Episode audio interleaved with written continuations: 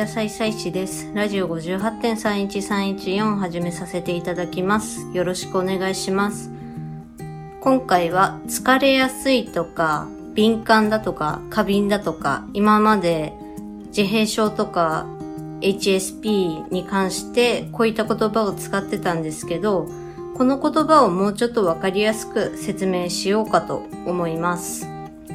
ただ、これはもちろん私が、私個人の感じ方だし、どれくらい一般の人と差があるのかっていうのはわからないので、あくまで私のこの敏感、過敏とか疲れやすいっていう体感のお話をしますね。ざっくり言いますと、私のこの体全身がいろんなセンサーになってるんですよね。で、そのセンサーがすごい精密なんですよ。で、また、その精密なことをいちいち脳内で処理してしまうんですよね。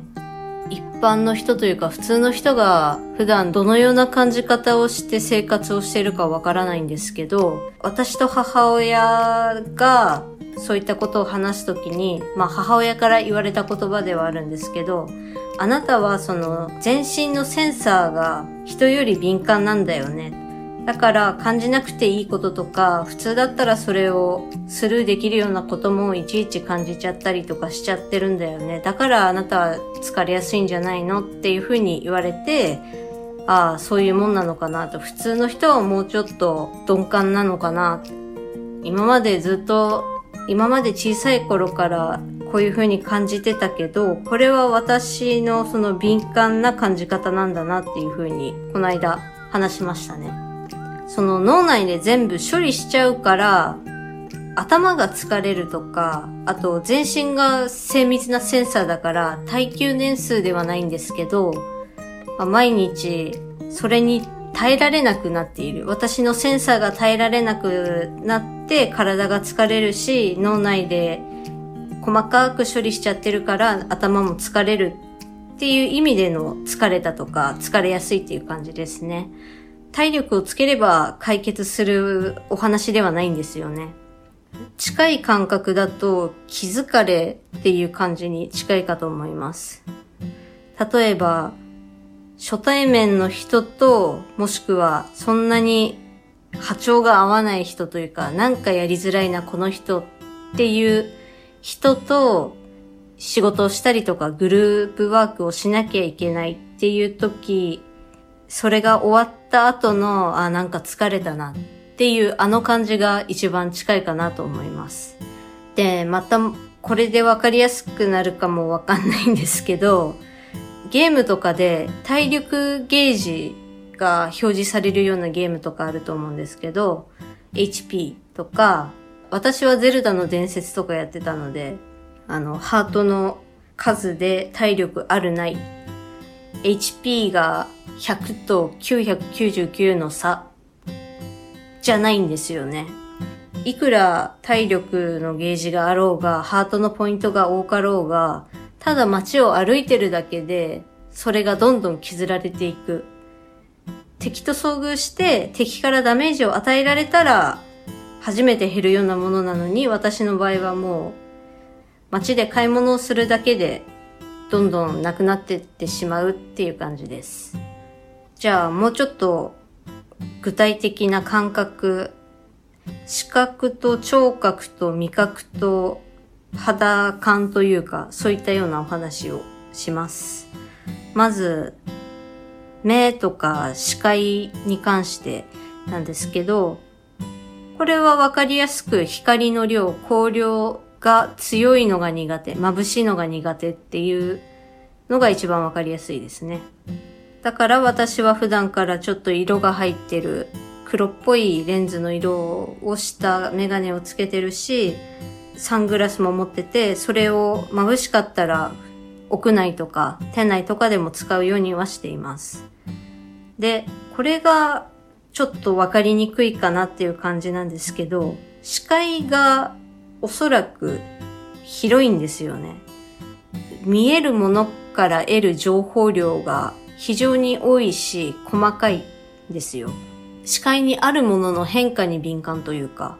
人の動きだとか、物の動きだとか、光のこのちらついた感じとか、もう全部把握してしまうんですよね。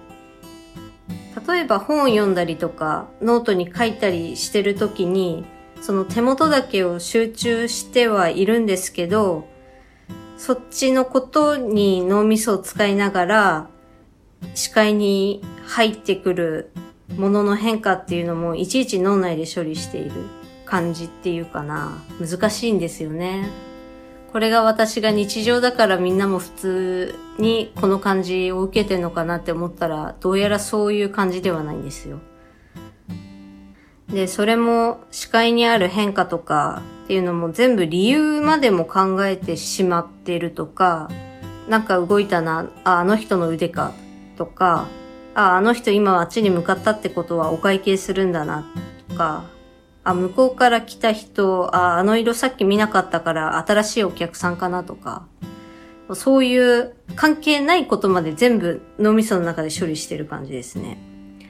だから、脳みその中が何層も分かれてる感じ。もちろんメインのこととその視界のこととか、あとこの後話す聞こえてきたものとか、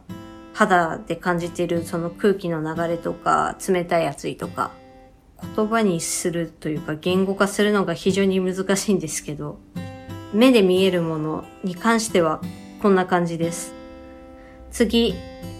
聴覚、耳で聞こえる音とか、そういうことに関して。まあこれも似たような感じではあるんですけど、もううるさいのが苦手ですと。例えばそれが映画館とかライブとかコンサート、まあもちろんあとイヤホンとか通して聞くっていう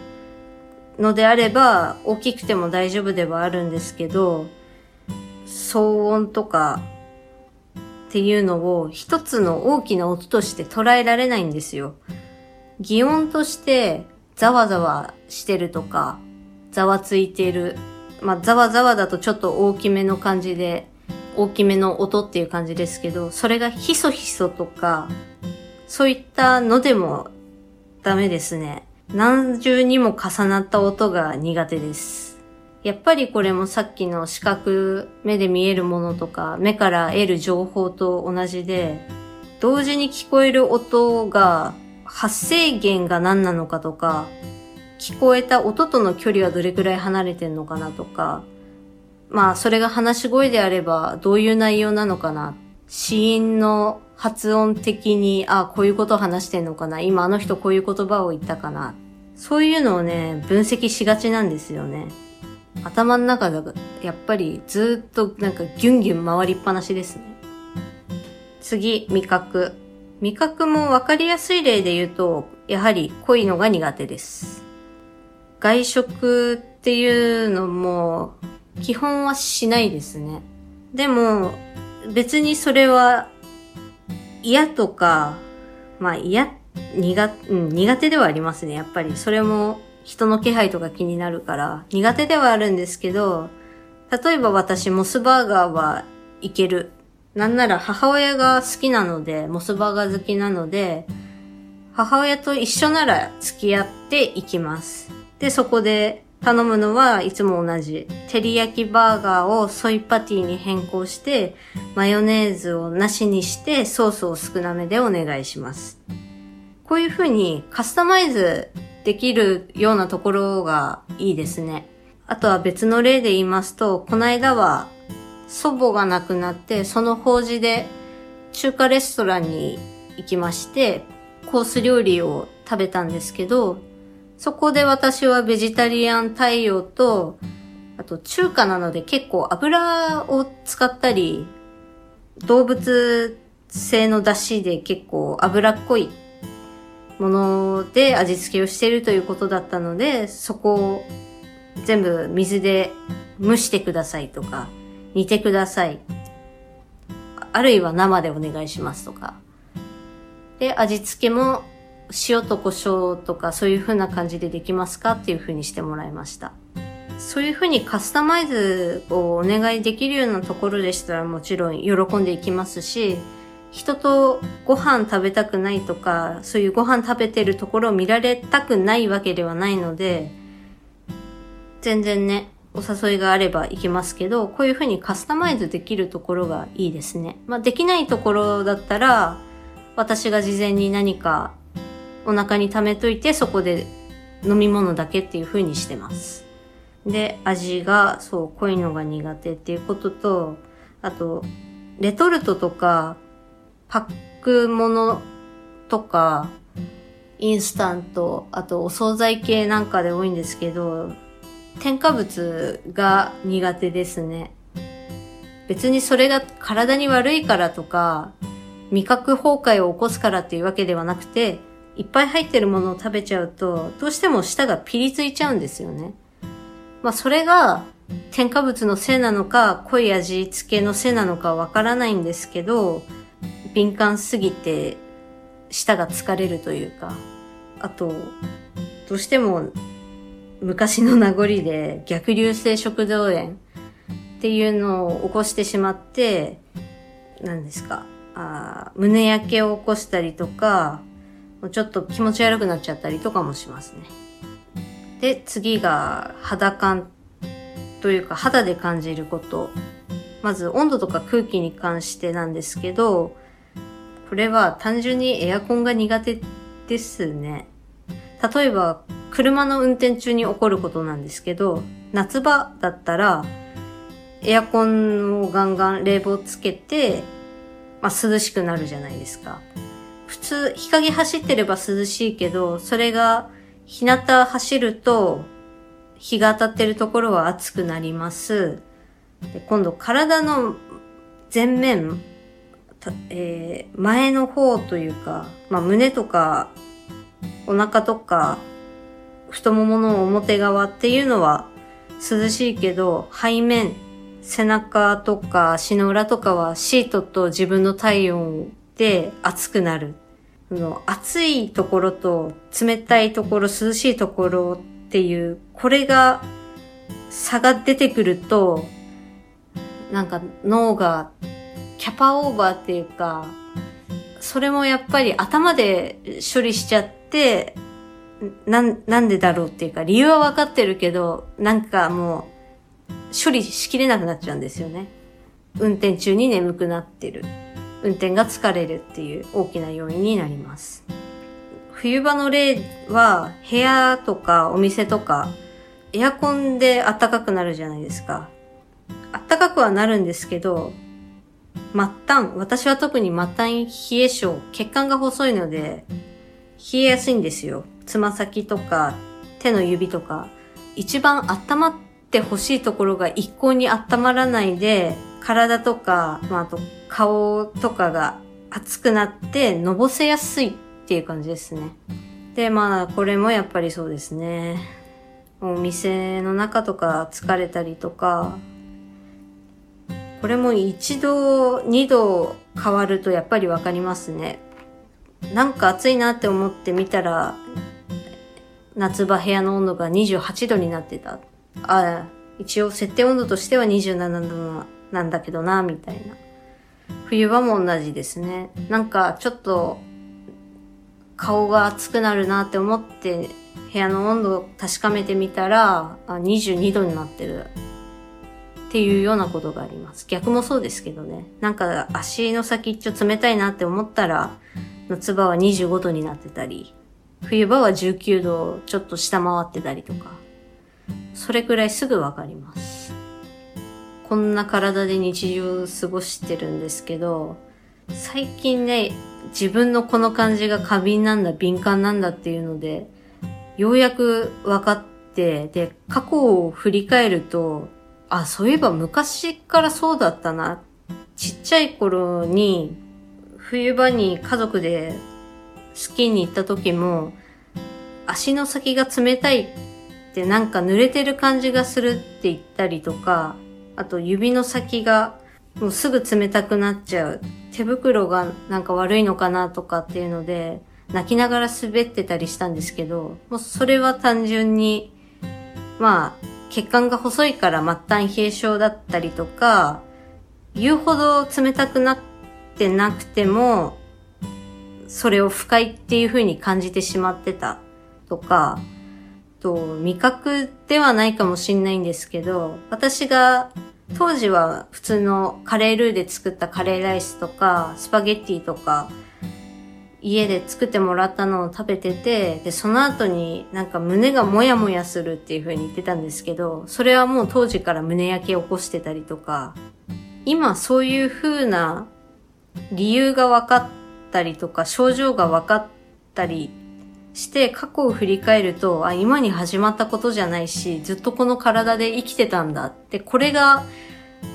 周りに行っても伝わんなかったっていうのは、私がちょっと違ったんだなっていうふうに分かって、いろいろ合点が行くところがいっぱいありますね。それが、オンオフができないっていうのが一番ネックかなと。自動的に何か受け取ったものを、で、またそれが起こった意味を理解しようとしてしまうとか、それが意識的にオンオフできれば大きな武器とはなるんですけど、私の場合は全部無意識にずっとフルでオンのまんまで選別もしないで全部やっちゃうから、やはり日常生活で受けるダメージが大きい。体力を消耗しやすいっていう意味では、まあ、ディスアドバンテージかなと困ることではあるんですけど、それも私の場合は一応薬を処方してもらって、で、エビリファイっていう薬なんですけど、その薬は私の場合は感覚を鈍らせる、一枚布をかぶったようなイメージで鈍らせるっていう風に使ったりとか、エビリファイっていう薬は基本的には体を落ち着ける薬なんですよね。例えばちょっと心臓がドキドキしちゃったり、ハーハー、パニックまではいかなくてもちょっと呼吸が乱れてハーハーしたりとかするときに頓服薬として出されてる方もいるんですけど、私の場合はもう毎日それを飲んで鈍らせてる状態です。ただやっぱり鈍らせてるとはいえ、情報量は多いだろうなっていうのは感じてますね。人が気づかないようなことまで気づいたりとか、気づいて、それに対して考えちゃったりとかしてるので、いやーなかなか厄介な特性ではありますね。まあ、それでもこの体で生きていくしかないんでね、これから薬でどうするかとか、あとは、呼吸法とかヨガとか意識の向け方をトレーニングでどうこうできるっていう話も聞いたので、そういうこともちょっとやってみようかなと思います。まあ、今まで20年間生きてこれだから、これからも何とかなるんじゃないかなっていう、あまり深刻に考えないで、そう。それで悩まないように行こうかと思っています。以上です。ここまでお聞きいただきありがとうございました。それでは皆様ごきげんよう。さよなら。